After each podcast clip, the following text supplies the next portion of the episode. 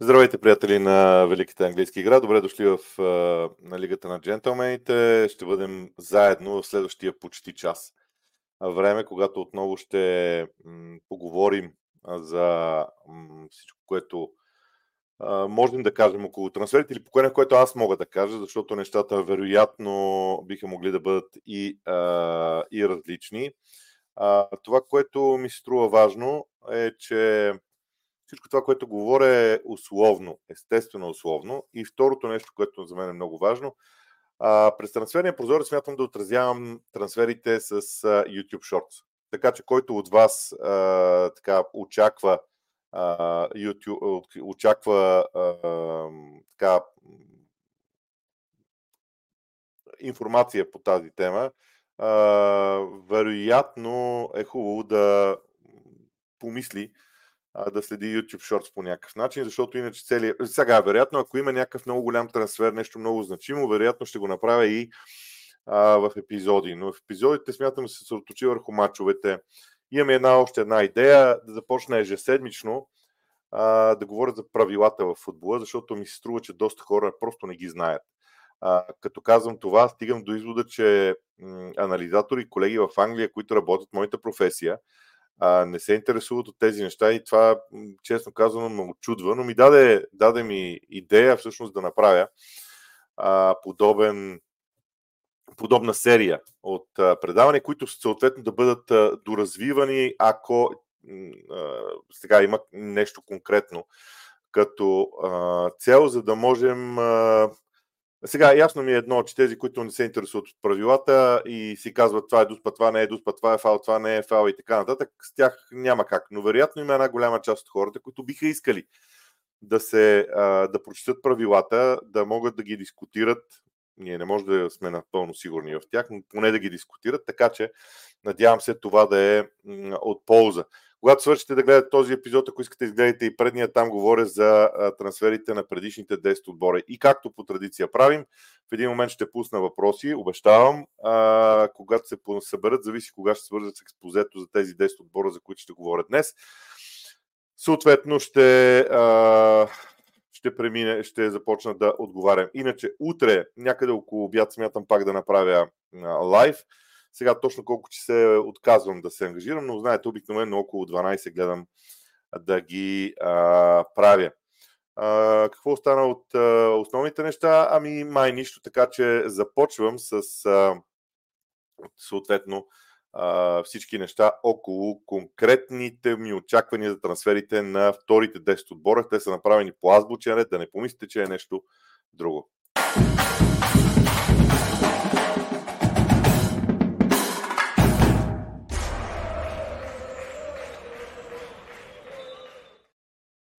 Така, започваме с... Това са десетте отбора, чието трансфери ще, за, за чието трансфери ще говоря. Разбира се, това няма да е точно разговор за трансфери. Те ще привлекат този или онзи, а по-скоро разсъждение върху целият трансферен прозорец през януари. Когато януари свърши обаче, вероятно бих могъл да направя рекапитулация кой какво е направил, пак по същия начин. Започвам с Ливърпул, защото те са първи в този списък има една много интересна а, мисъл, а, че Ливърпул буквално всеки път в началото на новата година а, продължава битката на четири фронта заради участието си в турнира за Купата на Лигата. И участието в турнира за Купата на Лигата е нещо, което а, може би дава малко по-напрегнат, не малко, а по-напрегната програма за Ливърпул през, през януари. Това ще бъде месец, в който доста отбори ще се опитат да намалят напрежението върху съставите си. Какво предстои обаче на Ливърпул? А, гостуване на Арсенал в FA Cup, там става ще бъде ротиран от Клоп с 100%. След това матч с Фулъм за купата на лигата. 11 дни почивка матч с Борнемот за FA Cup. Реванш с Фулъм. След това домакинство на Челси. Три дни по-късно а, гостуване на Арсенал а, и така нататък. Вероятно, ако Египет стигне до полуфиналите на турнира за Купата на Африка, а, вероятно Салах няма да играе и срещу Арсенал. Макар, че може и да, не знам, да не правим такива сметки. Ясно е, че Салах е основната тема. Днес, между другото, има и новина свързана с това, а именно това, че Ливърпул се кани да удължи договора на Салах и не се притеснява от по-високите пари, които от Саудитска Арабия ще му предложат през лятото. Защо? Защото Салах намери а, новото си място в Ливърпул, е много полезен, не толкова сега с завършващи си удари, колкото с нещо друго, но. А, така че не дей, да не говорим толкова за заместването на Салах сега. А, как ще бъде заменен Салах? Много е трудно. Не може да замениш такъв играч. Просто няма как. А, между другото, интересното за Салах, което прочетох, аз не съм обърнал внимание, че се е сменил обувките на почивката с Нюкасъл. А, и това е променило доста неща, очевидно. А, втория въпрос е кой ще смени Латаро Ендо. Между другото, преди месец време ще да се очудя, че изобщо разсъждаваме върху а, подобен въпрос, но това е факт също. За мен отново тук а, съществуват доста въпросителни. Сега контузията на Собо Слая ще стигне и до контузиите. А, определя, може би, нещо по-различно като решение за Ливърпул. Обаче, и сега преминавам вече към а, за, за трансферния пазар. Първо, германският пазар винаги е експлуатиран от Ливърпул. Сега, може би, и заради техническия директор последния. А, но по принцип Клоп харесва да взима футболисти м- оттам, защото си има контактите и така нататък. Оттам бяха взети Доминик Собослай, Латаро Ендо, Райан Гравенберг. Играха и играят добра роля. При това това е халфовата линия. Тоест, аз мога да заложа, че а, германския пазар ще бъде първата, първата а, цел на клуб. Второ, припомнете си офертата за Кайседо, която беше космическа. Ливърпул иска да имат опорен халф, подобен на Кайседо. И именно това ме кара да мисля, че а, това е едната зона, в която ще се търси евентуално попълнение, ако бъде намерено. Не на всяка цена. А, има още а, една тема, свързана с контузиите. Матип а, ще бъде много дълго време извън игра. Да не говорим, че му изтичаше договора. Формално погледнато, като бройка Ливърпул има централни защитници. Върджил Ван Дайк, Конате, Джо Гомес и, и Кланса. Обаче Джо Гомес играе добре и на фланга, където също има проблем с Андри Робъртсън и, и Коста Цимикас. Робъртсън се очаква да се върне на 4 февруари, а, евентуално. Така че не съм сигурен, че центъра на защита ще бъде експлуатиран сега на трансферния пазар. От друга страна, ако Клоп, примерно, а Ливърпул работи обикновено така, ако Клоп има дългосрочна идея кого би взел лятото на мястото на, на Матип, защото преди контузията на Матип беше ясно, че той ще едва ли не ще бъде освободен, то защо да не попита да го вземе сега дори за, за много пари? Примерно, последните два трансферни прозореца през януари дойдоха Коди Гако и Луис Диас. Коди Гако беше 4 милиона паунда, Луис Диас някъде към 50. Т.е. това е сериозна сума. За един централен бранител това би била сериозна сума. Така че не бих изключил изненада в тази посока. А, средата на терена е пълна с футболисти, които бяха контузени. Макалистър беше контузен. Сега Собослай има разтежение. Байчетич е контузен. А, той може да играе тази роля, която играе Латаро Ендо. Между другото, Байчетич може да бъде едно от обясненията защо не се привлича опорен халф на Ливърпул. А, забележете и нещо друго. Ливърпул вложи 145 милиона паунда в нови попълнения в центъра на терена. Макалистър, Доминик Собослай, Ендо и Граменберг. Върна 52, 52 милиона от трансфери, което е една добра успеваемост. Някъде с по-малко от 100 милиона да, да, да реновираш хафовата линия е огромен успех. Така че не знам дали няма да се стигне до нова, нова сделка в тази, в тази посока. За Ливърпул имам предвид. А, другото, което много хора говорят за нападател, не мисля, че там ще бъде търсен човек в случая. А, а, сега, а, това, което може би трябва да, а, да финализираме за, а, за Ливърпул е, че много често трансферите на Ливърпул са абсолютно неочаквани. Просто не знаеш откъде ти идва. Защото те взимат решенията и ако даден играч а, имаше слухове за, за Дарвин Нунес, че е, португалския му клуб ще да го продаде за много по-малко пари, пък Ливърпул са предложили едни и сделката е станала за минути. Така че всичко това е възможно. Следващата тема е Лутън. Е, доста трудно за мен. Първо, ако човек погледне играта на Лутън срещу Челси, за какво им са им трансфери? Реално.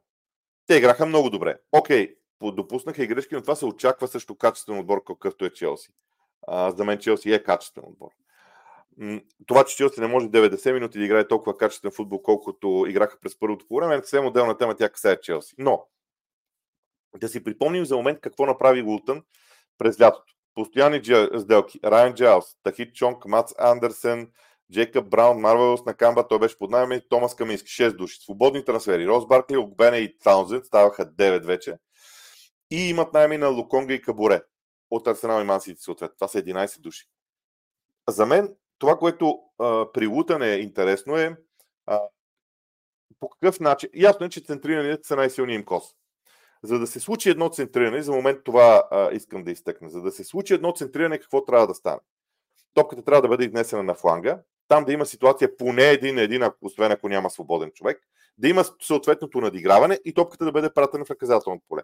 Хайде да помислим с вас заедно какво е необходимо на един отбор, за да реализира това. Тоест да имаш полузащитници един или двама вътре в средата на терена, които да могат да дриблират, да разиграват и да подават в страни. Т.е. да ангажират внимание към себе си и след това да подадат на страни.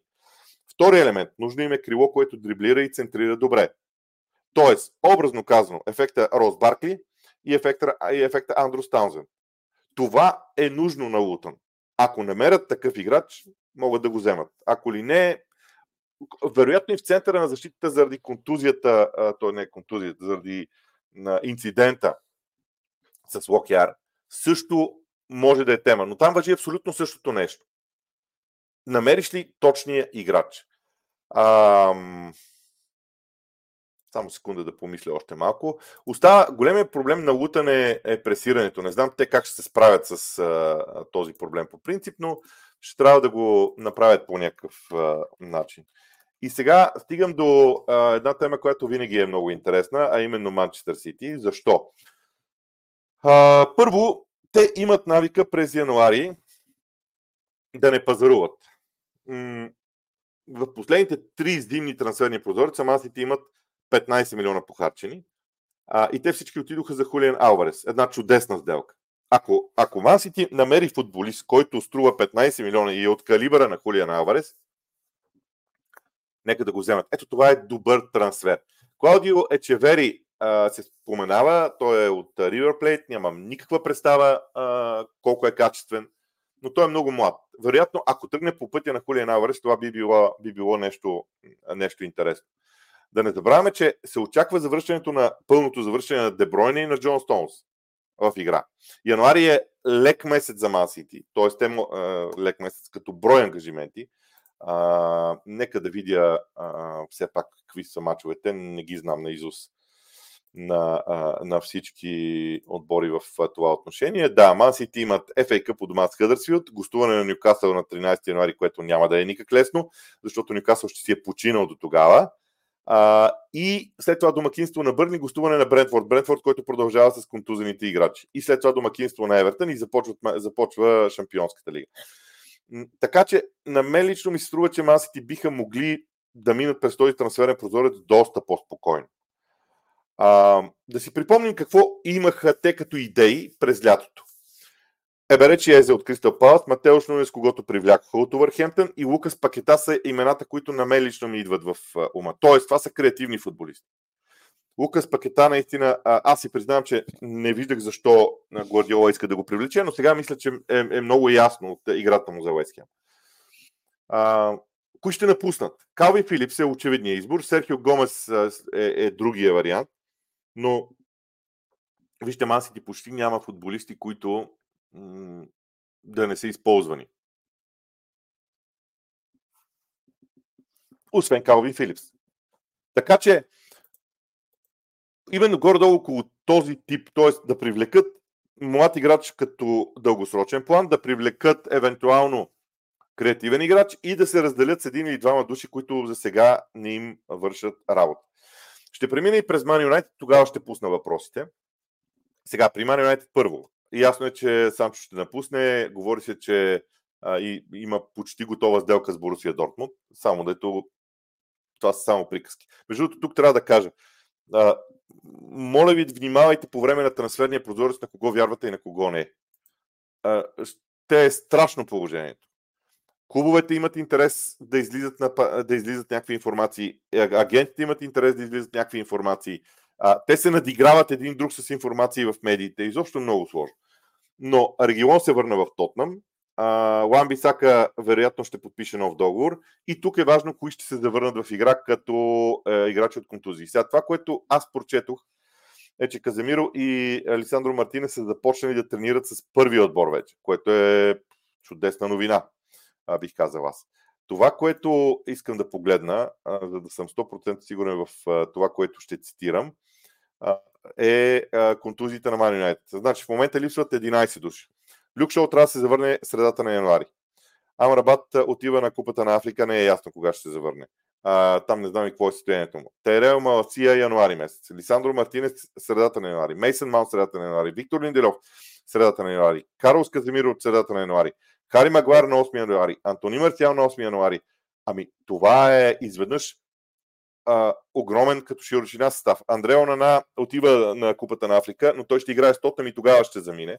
Много интересна сделка са сключили майче Камерун и Мани Юнайтед или са разбрали за нея. Тоест, това, което трябва да знаем, че Ман Юнайтед е твърде вероятно в края на януари, хайде да не е в средата, да има почти всичко, което, а, което Тенхак си имаше. Проблема с атаката си остава. Ман има 22 гола от 19 мача, ако не се лъжа, може и малко повече да стане и това, тази цифра я помня на Изус, ама не е лошо да я проверявам от време на време, за да не бъркам, че може да стане доста конфузно. Не, не бъркам. 22 гола в, в 20 мача и отрицателна голова разлика минус 5. Няма отбор в топ 10, дори Челси е с положителна голова разлика. М- така. И тук има един много важен фактор. Сър Джим Радклиф а, вече е в клуба. Окей, okay, вероятно спортният директор на, Инео, на Инеос, сър Дейв Брейлсфорд, ще, ще има своята роля, но а, всички твърдят, че в Юнайтед няма пари за харчене. Обаче, ако тази сделка, сделка бъде ратифицирана, тогава не знам финансовото състояние на клуба дали не се променя. Не знам дали това, а, просто не разполагам с финансовите документи на Man United, но е твърде възможно, ако тази сделка бъде ратифицирана скоро, а, едни допълнителни инвестирани 300 милиона от Ратлив да бъдат а, по друг начин ущетоводени и тогава да има пари за трансфера. Но, но си задавам и следващия въпрос. Сега ли трябва да бъдат правени тия трансфери? Или да се изчака до лятото, когато ще се види а, дали Тенхак е човека на, на, на, на, на Сърджим Радклиф, Радклиф и дали той ще му харчи а, парите. Защото инвестиция в Man United, бъдете убедени, аз съм 100 сигурен ще има. Така. А... Добре. Само секунда да видя какво беше с въпросите, да не направя някоя беля.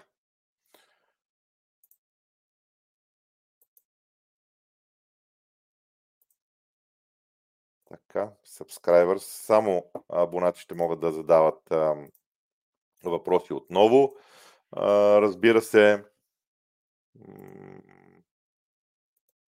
така, въпросите вече са пуснати, а, може да ги задавате. Аз а, съответно ще ги видя. Така, за момент имаше някакво смущение в звука. Надявам се, че а, останалото е окей. Okay. Какво друго да кажа? А, да, да се върна на основната тема. Извинявам се за отклонението. Ньюкасъл Юнайтед. Стои ли въпроса с бъдещето на Еди Хал на дневен ред? За мен не. Само, че в крайна сметка пък кой, пък кой съм аз, че да, да казвам такива неща. Трябва да си решат в Ньюкасъл какво ще направят, как ще го направят, дали ще правят изобщо нещо и така нататък. Еха, много бързо дойдоха тия въпроси. Браво! Обикновено при трансфери, но ако приемем, че Еди Хал ще бъде човека, ако обикновено при трансфери, а, първо се гледат изходящите. Има ли неизползвани хора в състава на Ньюкасъл? При всички тия контузии, Мат Таргет, който между другото е страма, и Хави Манкило, които са страма, аз тях не ги виждам в бъдещето на Ньюкасъл.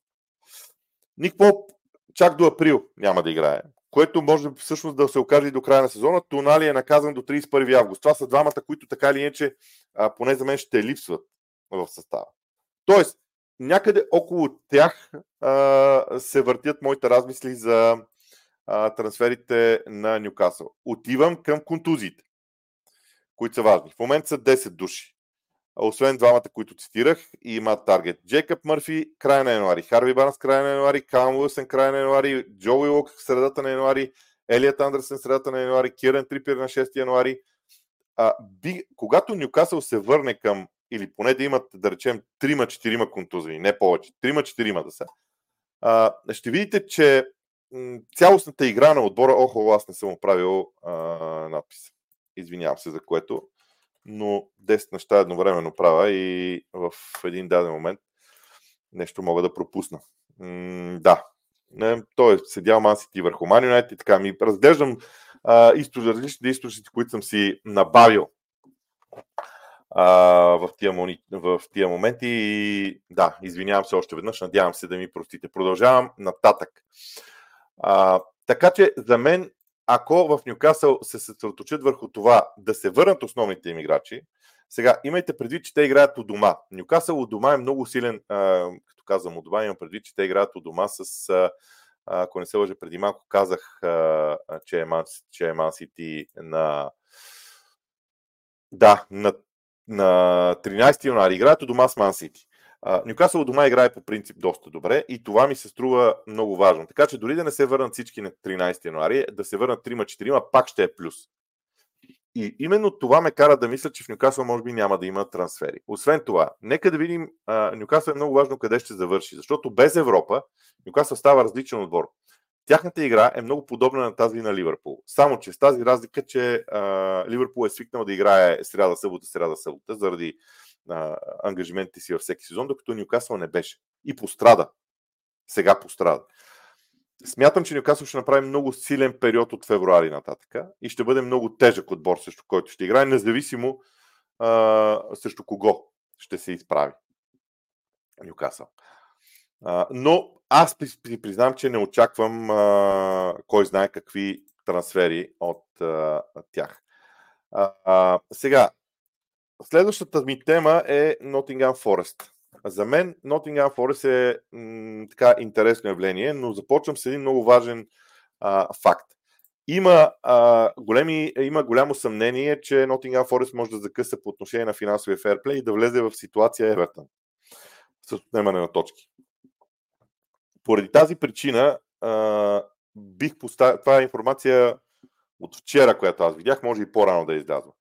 Това може да е едно от обясненията за уволнението на Стив Купър, който а, беше крайна сметка човек, който харчеше тези пари а, и който не можа да постигне резултати срещу харченето на пари. Тоест, ако похарчиш парите, но си в горната половина на класирането, около 10-то място, играеш стабилно, окей, сега януари няма да харчиш пари, ще правиш някакви други неща, но ако похарчиш парите и си в дъното на класирането, тогава вече наистина става, става много сложно. Така че това за мен е едно от нещата, които са много важни. А, дали Nottingham Forest наистина има такъв проблем? Ако има такъв проблем, тогава вече всичко става сложно. Втория фактор е новия менеджер. Но Санто обича да работи по принцип с малък брой футболисти в състава. Като казвам малък, не казвам 10 или 15, 20, 22, ма не повече. Той има перфектният централен падател за стила си, Тайло Алони, само че той е контузен. Дали трябва да се взима друг? Според мен няма да го направи в цялата тази обстановка. Купата на Африка може и да е проблем, защото много хора от Форес отиват там. А, а в този период имат матч с Блекпул в FA Cup, Брентфорд като гост, Арсенал домакин, Борнем от гост и евентуално за Нюкасъл, може би ще се се върнали голяма част от тези хора.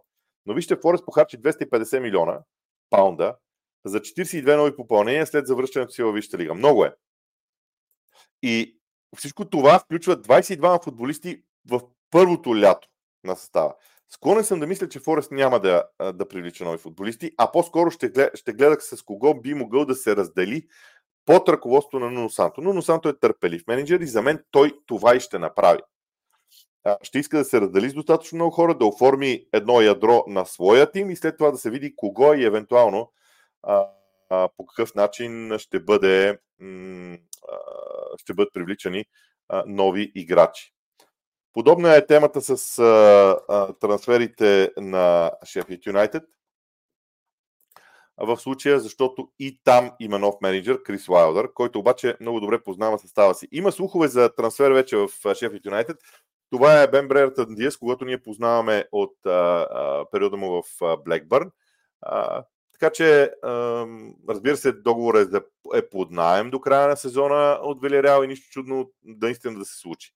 А, припомнете си какви футболисти така или иначе са привличани в Шеф Юнайтед. Аз не бих се очудил, ако те тръгнат към пазара в чемпионшип. Защото така функционира техния отбор. Освен това, аз наистина смятам, че няма да има спасение за Шеф Юнайтед. Много ми е трудно да повярвам, че Крис Ладър ще го измисли. А, така че въпросът е за този сезон ли го начиха или за следващия. И ако те посегнат към сделки от чемпионшип и сделки под найем, категорично се целят в а, следващия а, сезон. Сега, а, трябва обаче да спра въпросите. Благодаря ви, за, а, благодаря ви за огромния интерес към тях, обаче се насъбраха много и аз в един момент няма да мога да им отговоря. А, за това и ги спирам. И тук трябва да кажа на хората, които са опитвали да задават въпроси и ми пишат после, ами аз не мога да задавам въпроси, просто ги пускам и ги спирам в един момент, за да мога да отговоря на всички. В противен случай рискувам да спра до някъде и някой да остане с а, лошо отношение, съответно към мен. Стигна до Тотнам. Проекта на Постекого.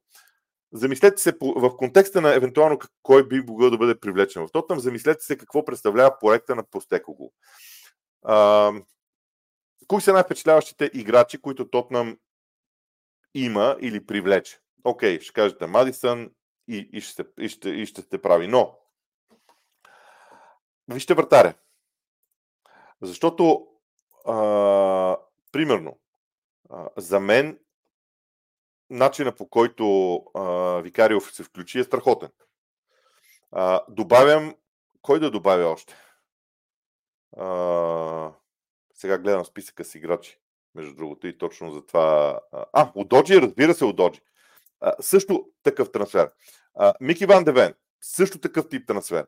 А, ако, намерим, ако намерим такива играчи, вероятно Тотнам би се възползвал от тях.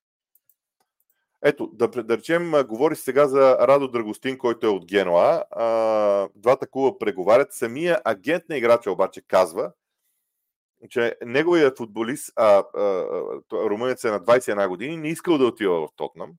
Сега, вероятно, заплатата му, му се вижда май малка.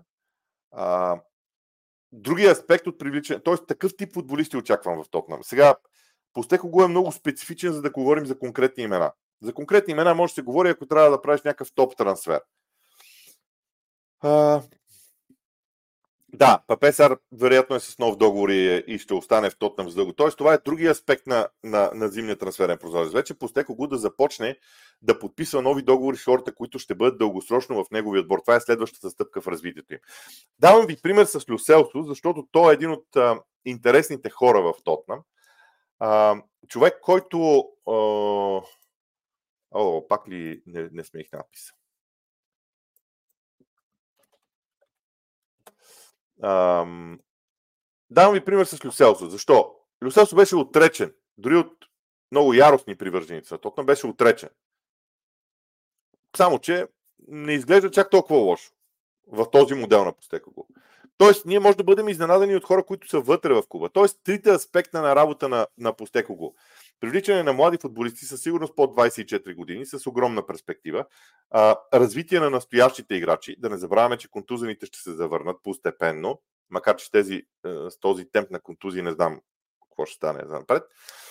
И а, какви, какви играчи сега биха могли да бъдат развивани от този отбор, които преди са изглеждали, че няма смисъл да се става.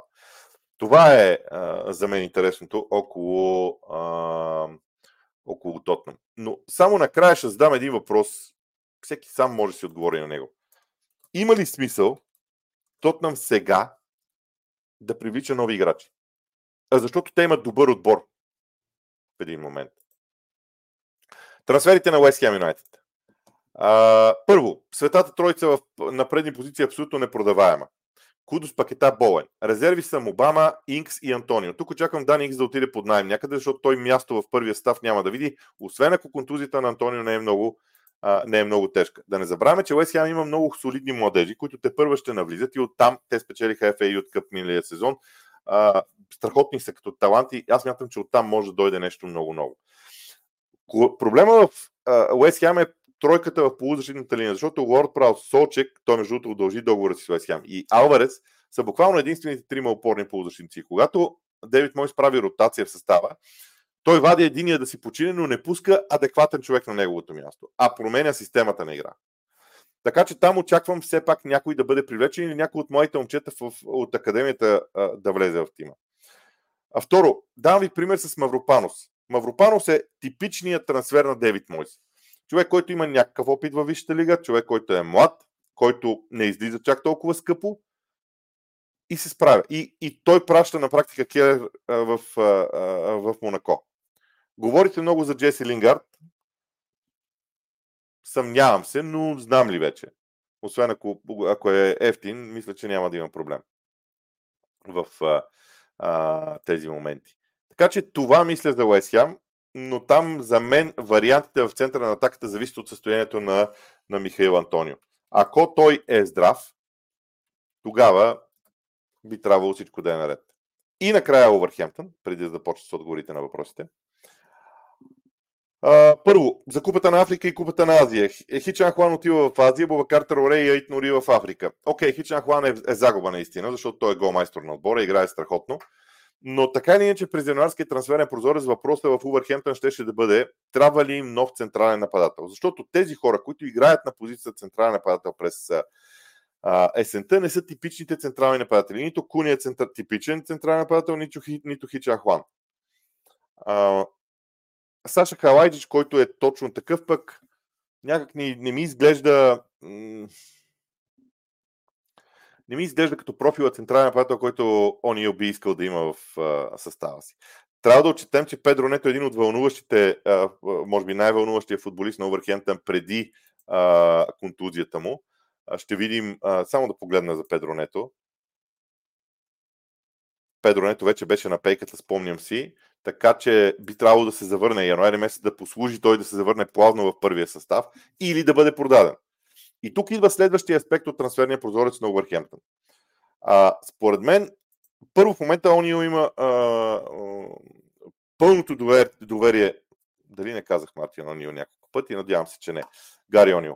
А, Онио има пълното доверие на борда. Но той не изглежда като човек, който ще купува скъпи футболисти, а по-скоро ще развива тези. Увърхемптън има една много интересна ситуация, свързана с финансовия ферплей, защото а, миналия сезон те останаха в, в правилата и не ги сполетя съдбата на Евертън, само защото направиха 80 милиона печалба от трансфери.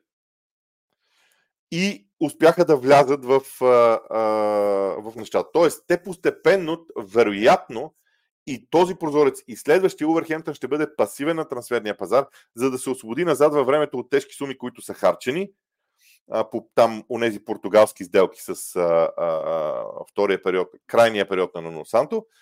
И тогава ще има нови инвестиции. Така че аз от Увърхемптън не очаквам, а, признавам си, някакви а, солидни инвестиции. Това бе общо взето всичко, което исках да кажа за трансферите на тези а, 10 отбора. А, уточнявам две неща. От тук нататък, по отношение на трансфери, очаквайте по-скоро YouTube Shorts, отколкото нещо друго. Продължавам с YouTube Shorts около мачовете. Не, не всеки матч, разбира се.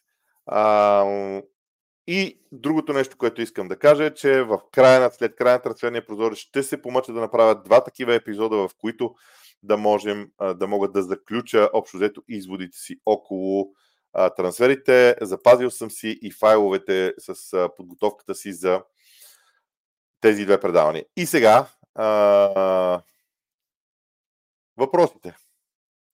Иван Михайлов, който винаги е изключително различен от всички останали.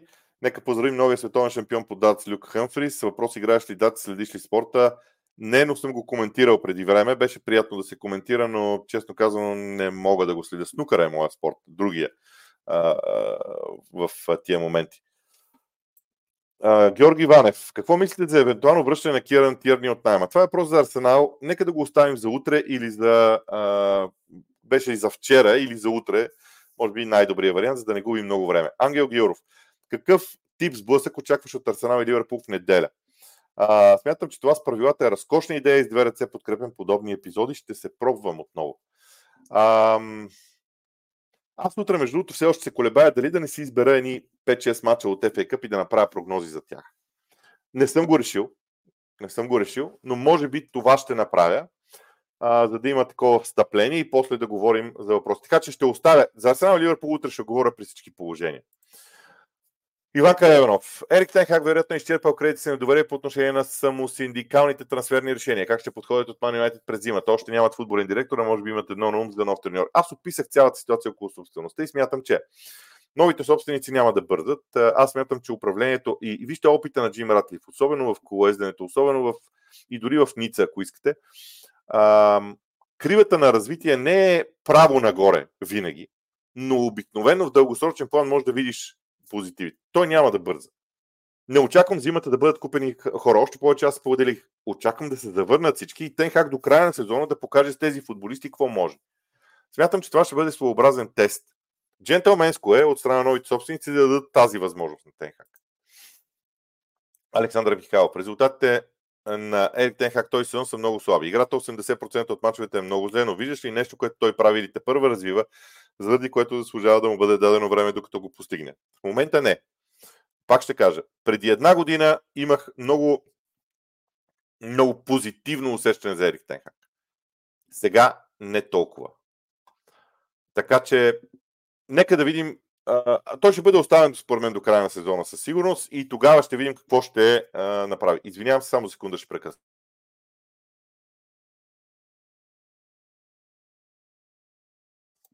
35 минути говорене, сложна работа. А, Димитър Тодоров, виждаш ли някакви наченки изходство с сегашния Челси на почти и неговия Тотнам? Ами не, защото в Тотнам преди него имаше хора, които бяха започнали проекта Тотнам, а той го завърши. Една част от него. Докато сега той започва. За мен е много различно. Калуян Костов, за много години дали Оле нямаше да се справи по-добре от Тенхак, ако имаше повече време. Втория въпрос, дали Олисе може да пасне на Юнайтед. Сега, за Оле Гунар Солскияр няма смисъл да говорим в миналото. Аз съм си казвал мнението за него. Той имаше специален модел а, на игра, който беше успешен, конкретно също Масити мога да кажа, че беше успешен, но той нямаше да стане никога шампион с Ман Юнайтед. За мен. Окей, може би ще, ще се задържи в топ 4, но нямаше да стане шампион. Затова решението да бъде взет Тенхак беше продиктувано от тази дългосрочна стратегия да бъдат шампиони. За сега не се получава в интерес на истината. Иван Стоянов, има ли по-топли взаимоотношения между някои клубове при трансферите, дори и от една лига да са те? Не смятам, че има такива. Аз смятам, че Висшата лига и клубовете в Висшата лига са много ясно ориентирани бизнес, бизнес ориентирани и те просто разсъждават така. Ако това бизнес решение е добро за нас, всичко е окей. Като бизнес решението може да бъде различен тип. А, то трябва да бъде изгодно за всяка от двете страни, за да има топли взаимоотношения. Не, няма такива. Разбирам за какво питате, но това го няма като явление във Висшата лига. Андон Лусиен, предвид умора, контузии, всички се нуждаят от трансфери през януари. Но за някои от тимовете в финансовия фейрплей лимита не е ли обективна пречка? И ако се въздържат, голям ли е риска за напредване и спадане в таблицата? Това за финансовия ферплей вече го споменах в изложението си за повечето от отборите, които имат подобни, подобни проблеми или поне които са публично, за които са публично известни подобни проблеми. Аз не смятам, че януари месец ще основополагаш за постигане на целите. Може би при изпадащите да има нещо такова, но иначе не. Даниел Минчев. Не знам как регион не успява да си намери постоянен отбор. В Тотнам имаше силен период, а хора като Мората са топ звезди в футбола. А това, че Манионете го връщат за сметка на Маласия, може би е... Вижте, Маласия е купен от тях. Ерик Тенхак му вярва, така че не може да се, да се пренебрегне този факт. Ивайло Петров, ще се върне ли Кевин Деброни в същата форма, в която беше преди контузията? няма как да прогнозирам подобно нещо. Съжалявам. Просто няма как а, да го прогнозирам. За мен много внимателно Гвардиола се занимава с а, а, Дебройн. Ще се опита със сигурност. А, сега, Арсенал е, беше тема вчера, вероятно и от утрешния ден ще бъде, да я пропуснем сега. А, Галин Панов, какво мислиш за евентуален трансфер на Олисев Манинет? Между това го имаше в един предишен въпрос и аз го пропуснах, за което се извинявам. А, на чие място ще играе Олисе Манинет? Той трябва да играе на позицията на Антони. Тоест Тенхак и хората в Ман трябва да кажат Антони са лошо похарчени пари. Няма кой да го направи сега. Лятото да. Лятото виждамо ли се. Но сега не. Защо Клоп никога не е настоявал за трансфери? Според мен пейката не е достатъчно да се борят до края и това ще изиграе лоша сега. Кой дефензив Михал би се вписал в става на Ливърпул от реалистичните възможности? Кой ви казва, че Клоп не е настоявал за трансфери? Аз мисля, че публично бяха извадени серия информации за това, че Клоп едва ли не се е карал с шефовете за трансфери. Така че Клоп си настоява на трансфери. Това, че Ливърпул не изважда нещата навън, не означава, че вътре не, а, не, не, не ври всичко това. Не знам за дефанзивните полузащитници. Пак, пак ще кажа. Вижте профилите на Кайседо и Докоре от Кристал Палас. Това са профилите, които Клоп а, харесва. Илян Алексиев. Здравей, Боби. Идеята за правилата е страхотна. Поздрави от Варна. Благодаря. Поздрави и на вас. Атанас Георгиев, има ли шанс реален Юнайтед да завърши в топ 4? Какви играчи според теб биха надградили? Има шанс да завършат топ 4, но за целта им трябва страхотен край на сезона. И всички да са здрави. А, кои са най-достоверните източници за трансферни новини? Няма такива. Защото трансферните новини не зависят от журналистите. Сега ви давам пример. Аз съм журналист. Има правило в журналистиката да потвърдиш една новина поне от два напълно независими източника. Когато става дума за трансфер, къде отиваш? Отиваш при един клуб, втори клуб и играч. Ако потвърдиш от тези три страни, че такова нещо има, ти смяташ, че си пуснал правилната новина. И какво се получава? Едната страна клуба, който продава, ти казва, бе, има някакъв интерес, ама ние не сме се разбрали още за парите. Клуба, който иска да го купи, казва, ми, може би има някакъв интерес, ама парите са ни много. Играча казва, аз мога да отида където и да и ти какво правиш? ти като журналист може си свършил работата, но това пак да не е добра новина. Така че аз затова мразя трансферите. И всички приказки около трансферите. Петър Петров, споделяте ли мнението ми, че Фабрицио Романо е най-достоверен източник за трансфери? Не. Кратък въпрос, кратък отговор. Радослав Крумов. Много се говори за Тони Осимен Соланке, но предвид възрастта, възрастта мисли, че Еван Фъргюсен е футболиста, който би паснал най-добре на всеки от топ отборите.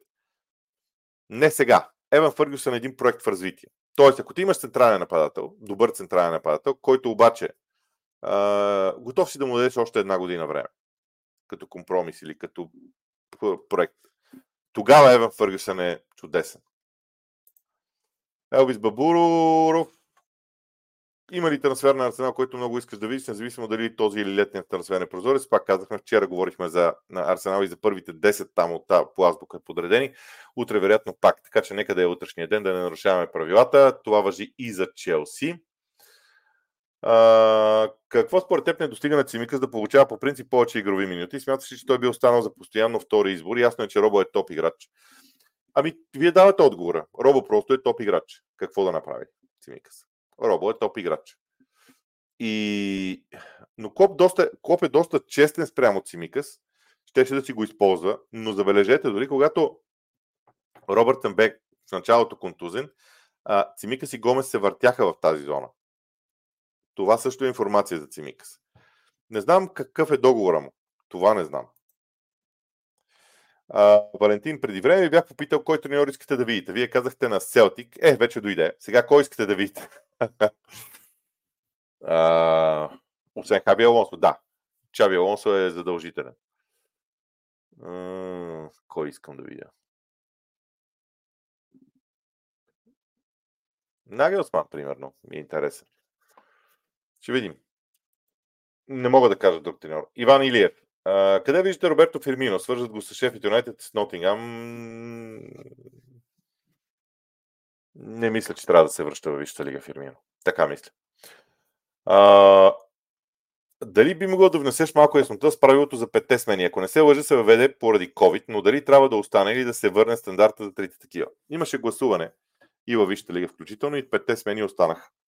А, беше въведено наистина тогава, но петте смени се оказват доста добър на, вариант за противодействие на напрегнатия календар, защото в рамките на един матч пет полеви футболисти могат Тоест, в рамките на, нека да се изрази така, в рамките на един двубой, даден отбор има реалната възможност да използва 16 футболисти.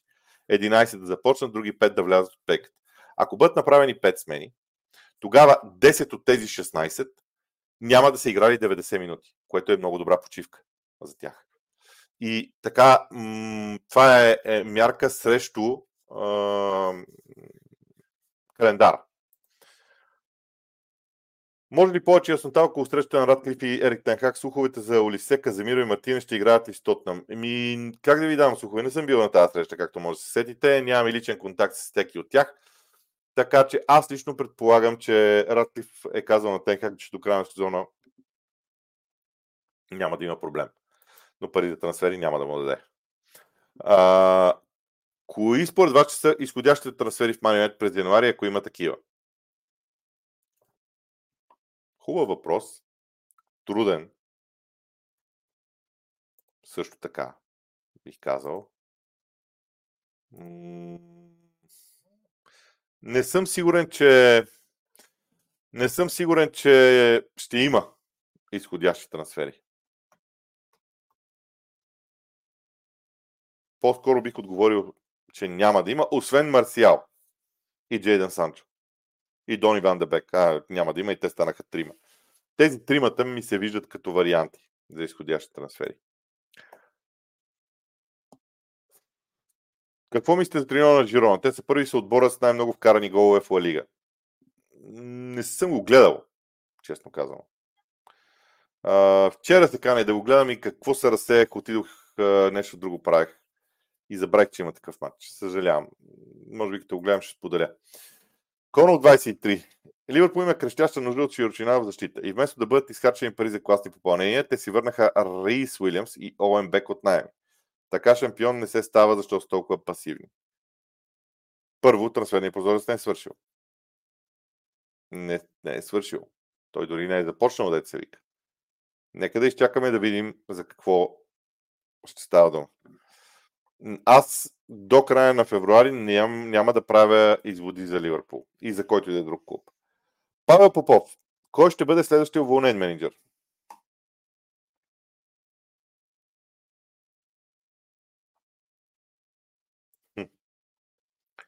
А, а, хубав въпрос отново, наистина.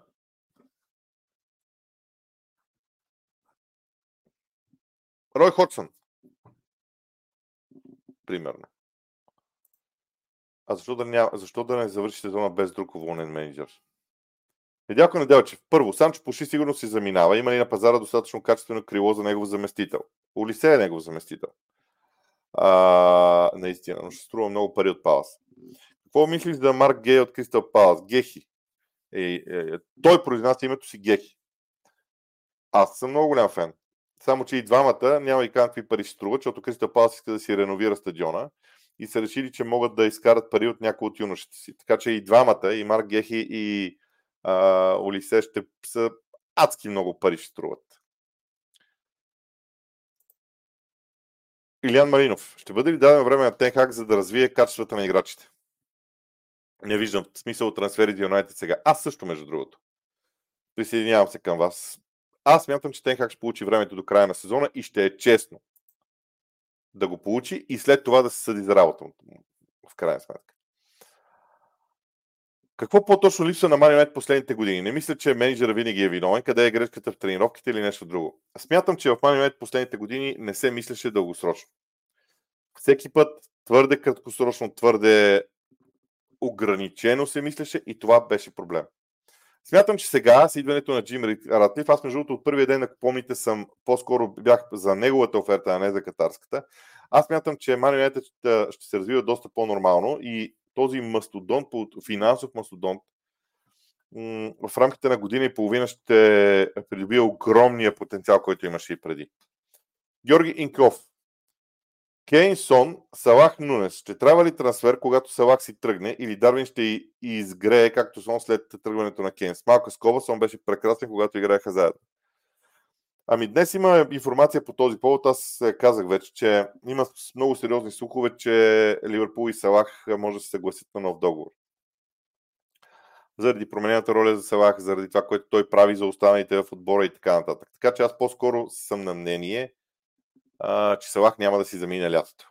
Миналата, миналото лято, например, признавам си, смятах, че Салах си тръгва. И че няма сила, която да го спре другото лято да си отиде. Сега не съм сигурен. Салах се оказа много, а, много отборен играч. Много отборен играч. Мартин Боев, според теб кои мачове между отборите от топ 5 или кои периоди от програмата биха били решаващи за титлата? Поздрави с добрата работа, която върши. Благодаря, само че не мога да кажа кои са периодите. Ако свърши февруари и знаем горе-долу кой отбор с какво разполага като потенциал и футболисти, тогава можем а, да мислим за тези периоди. Сега ми е малко рано. Контузиите са много важен фактор в това число. Мемо Сабриев. След напускането на Тяго Силва, кой трябва, кой трябва да замени според мен определено на съди си и Бадиашил. М- Нямам идея. Но Тяго Силва, между другото, за Тяго Силва има някакви слухове, че още сега може да си отиде, ако си намери подходящ отбор. Би било интересно къде, къде би отишъл.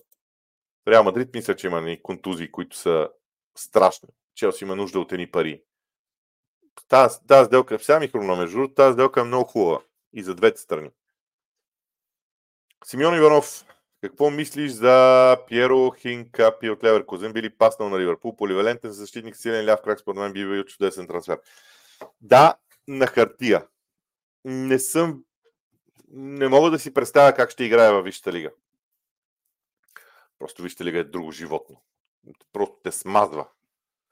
Вече над 300 души в днешния лайв. Браво! Много хубаво. Утре пак ще има, да кажа само.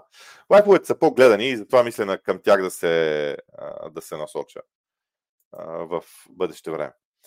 Йордан Иванов, мислиш ли, че Соланке би дошъл в Юнайтед? Дали би паснал в тима?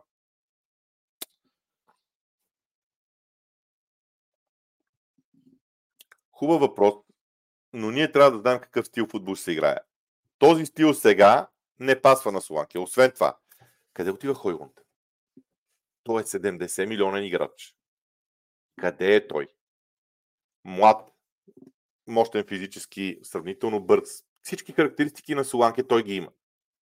И струва 70 милиона. Защо да взима Юнайтед Соланке? Се питам аз.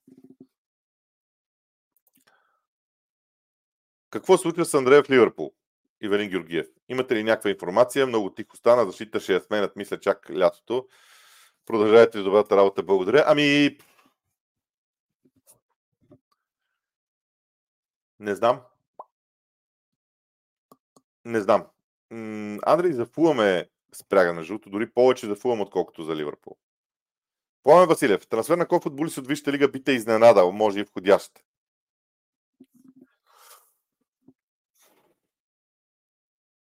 Е, много биха ме изненадали, но Дебройне, примерно, да напусне Масити, би ме изненадал много. А, Силвана Танасова. Листвахте в последните лайфове.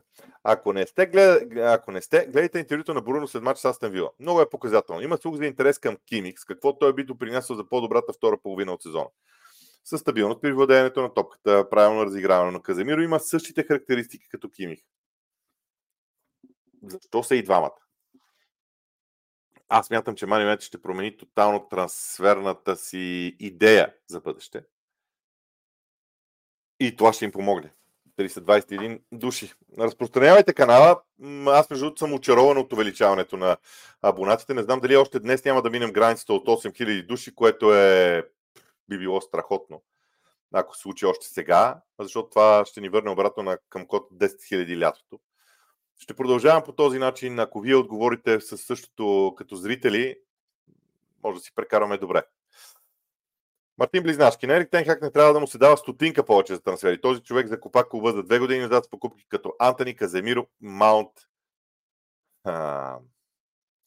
Сега, аз съм съгласен, че трансферите не бяха добри. Но не съм съгласен само Ерик Тенхак да е виновен. Просто това не е честно. Съжалявам, но не е честно. Че той е виновен, съм съгласен. Но не е единственият виновен или най-виновен. Борис Бистров, здравейте! Кой според теб фаворит за следващия уволнен менеджер? Рой Ходжсън казах, но аз бих казал, че Вижте лига може и да няма уволнен менеджер до края на сезона. Наско Тренев. Искам да те поздравя за вчерашния и за днешния епизод за вашите трансферни очаквания. Успяхте да обърнете внимание и да акцентирате върху всички 20 отбора от Висшата лига. Бъдете здрав. Ето, като почнеш, трябва да го направиш, иначе няма голям смисъл. Петър Фомин. Има информация, че фората са на лимита на финансови фейерплей и може да последва наказание. Твоето мнение. Благодаря ми, аз го казах. Затова бе сменен Стив Купър. Това е, обясне... Това е най-логичното обяснение за смяната на Стив Купър. Така мисля. Николай Кичуков. Дали Нюкасъл през лято... Ще ми се откачи, че не честно. Дали Нюкасъл през лято ще започнат да правят по-гръбки трансфери за повече пари, за да могат да направят следващата стъпка в развитието си? Не знам. Лятото ще има въпрос за Еди Хал, обаче. Сега в сезона не. Но лятото ще има въпрос за Еди Хал. И там ще бъде важно какво ще бъде а, мнението на всички в Нюкасъл. Ники Василев, спомена няколко пъти, че Сити няма да продават на директните си конкуренти. Дали според те биха продали Филипс, дори под найем, на други отбори от Висшата лига? Да. Обеден съм, че няма да има проблем. Защото ако го дадат под найем, той срещу тях няма да играе, ще играе срещу другите отбори. Това си е чиста печала. Стоян Чакаров. Мнението ти за Мортън като смяна на Ендо прави добра есен в чемпионшип. Не е тази класа още. От моите наблюдения. Сега аз не съм гледал всичко от него, но от моите наблюдения не е тази класа. Необходимост от освежаване на всички топ отбори в средата на терена се вижда според мен. Тя средата на терена по принцип е от този тип зони, в които всички искат да я правят. КПД-то на Фабрицио Романо ме изумява всеки прозорец. Как според теб е стигнал до тук? Сега, ако ви кажа как е стигнал до тук, ще кажете, ама той говори против Еди кой си. Няма да кажа нищо също, колега. А, в световния футбол в момента, ако имаш един добър екип от хора, може да направиш страхотни неща. Наистина страхотни неща. Иван Кареванов. Конов излага много добър аргумент относно пестеливото поведение на FSG на пазара. Аз също бих искал да видя амбиция, чиято липса вече доста години коства на Ливърпул реална възможност да печели. Аз не съм съгласен за това. Категорично не съм съгласен. Ливърпул харчи пари, немалко пари и аз не смятам, че а, парите похарчени за нападатели, например, са ефективни. Сумата за Дарвин Нунес не отговаря на, на възможностите и собствениците не са виновни за това. Собствениците дадоха пари и, ги, и те са похарчени от хората, които реално управляват клуба неправилно. За Луис Диас също не съм съгласен, че струва тези пари, които струва. За Коди Гакпо все още не съм сигурен като ефективност. За полузащитниците обаче, окей, там наистина съм респектиран. Александър Михайлов, не трябва ли Ман Юнайтед преди да търси нападател да измисли как да създава достатъчно положение за Хойбун? Тук съм напълно съгласен. Мисля, че лятото е по-добре с оглед на промените в управлението и с това съм напълно съгласен. А, Владислав едно. Какво мислиш за немския снайперист Тони Крос? Мислиш, че е подценен или дали очакваш да се развие толкова? А, ако контекста на въпроса е да дойде във Висшата лига, няма да дойде. Тони Крос имаше а, и има прекрасна кариера. А, какво да кажа повече? Яни Попов, може ли английските клубове да привличат играчи под 18 години да ги използват преди да са навършили пълнолетие? А ако са англичани, да. Ако са чуженци, отвън трябва да дойдат, става много сложно. Не е невъзможно, но много сложно и рискуват много да има проблем с, а, а, а, с властите. Димитър Тодоров, очакваш ли спад представянето на Уест Хем в отсъствието на пакета и Кудус и колко важна е вече в съвременния футбол е дефанзивния халф? Между другото, аз още не съм видял колко ще отсъстват а, пакета и Кудус. А, така, доколкото виждам, Кудус ще отсъства до... А, и двамата през януари ще се върнат по-етапно. За мен е много голяма, много голяма липсата им. Много голяма липсата им. Иван Михайлов. Маурини остава 9 години непобедено дома. Между 2002 и 2011 той изиграва цели 150 мача в лигата на собствен терен без да вкуси загубата. През това време води Порто, Челси, Интер и Реал Мадрид. Факт. Атанас Тодоров. Привет, Боби. Още в понеделник ти писах. Крайен защитник е задължителен. Гомес не може да ротира на левия, десния и централния. Все пак играем все още на три фронта минимум. Виждал ли си нов флангови нападател? Ми, А какво се случва, когато Робъртсън се върне? Той се връща в края на януари или началото на февруари. Какво става с Гомес? Сложно е.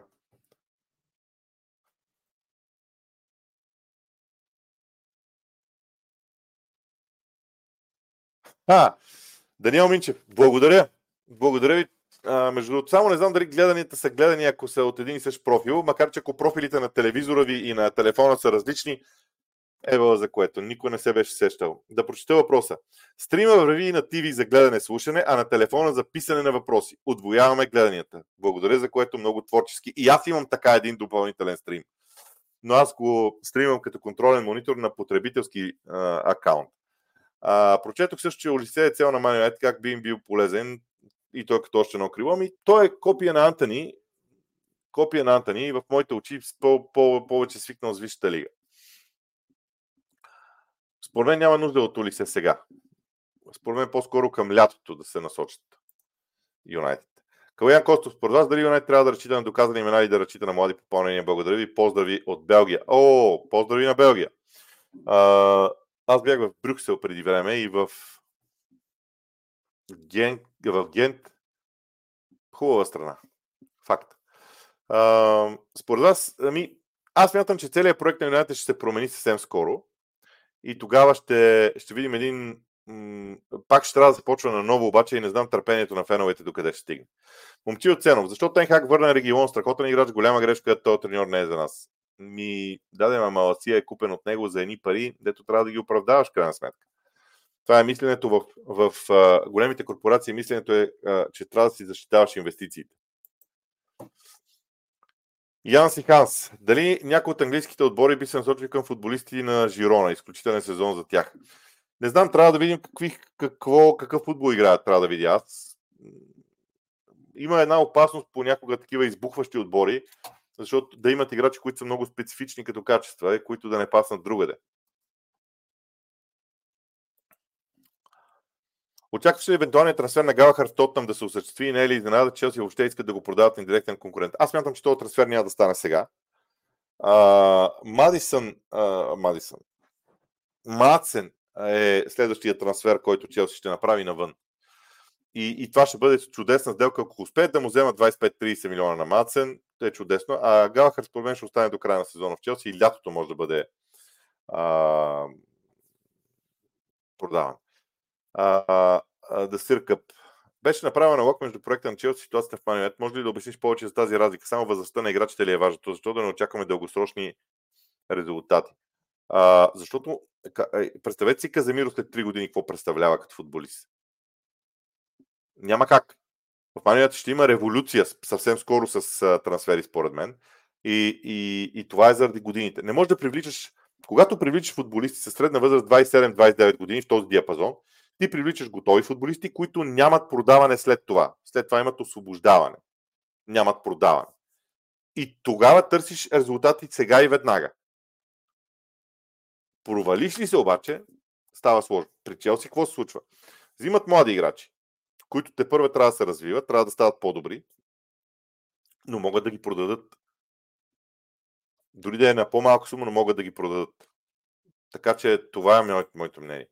Атанас Георгиев, мислиш ли, че липсата на два мача на кръг в FA Cup, като в Купата на Краля в Испания е фактор за трудното представяне на английските отбори в годините също испанските или не е фактор? Не, няма нищо общо. А, по принцип, английските отбори в Европа имат огромен проблем пролетта заради календара. И това, че не могат да играят мачове като тези, които си играят в Испания на ходом. Това е проблема. Всеки един матч е огромна битка в Висшата лига. В Испания Извинявам се, че го кажа, но това е личното ми мнение. Просто интензитета на мачовете няма нищо общо с този в Англия. Което не означава, че футболистите после. Просто интензитет е такъв. Фактора умора и пролета вече е много различен. Последен въпрос. Защо стила на Man United не се развива и контузиите ли са проблема в цялото това нещо? Очакваше те да се подобрят, ако се завърнат хората на съответните линии. Не знам. Не знам дали е това. А, това обаче е, е оправдание, което Тенхак може да ползва, защото контузиите са много на ключови играчи и така нататък. Аз предпочитам да кажа, че не знам, но съм вече доста песимистично настроен към Тенхак и към възможността той да се оправи с проекта Man United. Това е, дами и господа, беше за днес. Час и 4-5 минути се ядва, както се казва. Благодаря ви отново за вниманието. Над 300 души ни гледат. Пак ще бъдем заедно утре. Надявам се, че гледаемостта на тези епизоди ще се повишава във времето и ще имате възможност а, така да си ги гледате и през сезона. Да повторя, всички новини около трансфери от мен, а не новини, всички коментари около трансфери от мен очаквайте в YouTube Shorts. Няма да правя други такива епизоди, защото не ми се иска. Макар, че като подговарям на въпроси, ще ми се наложи. Но до там. Благодаря на всички. Желая приятен ден. До утре.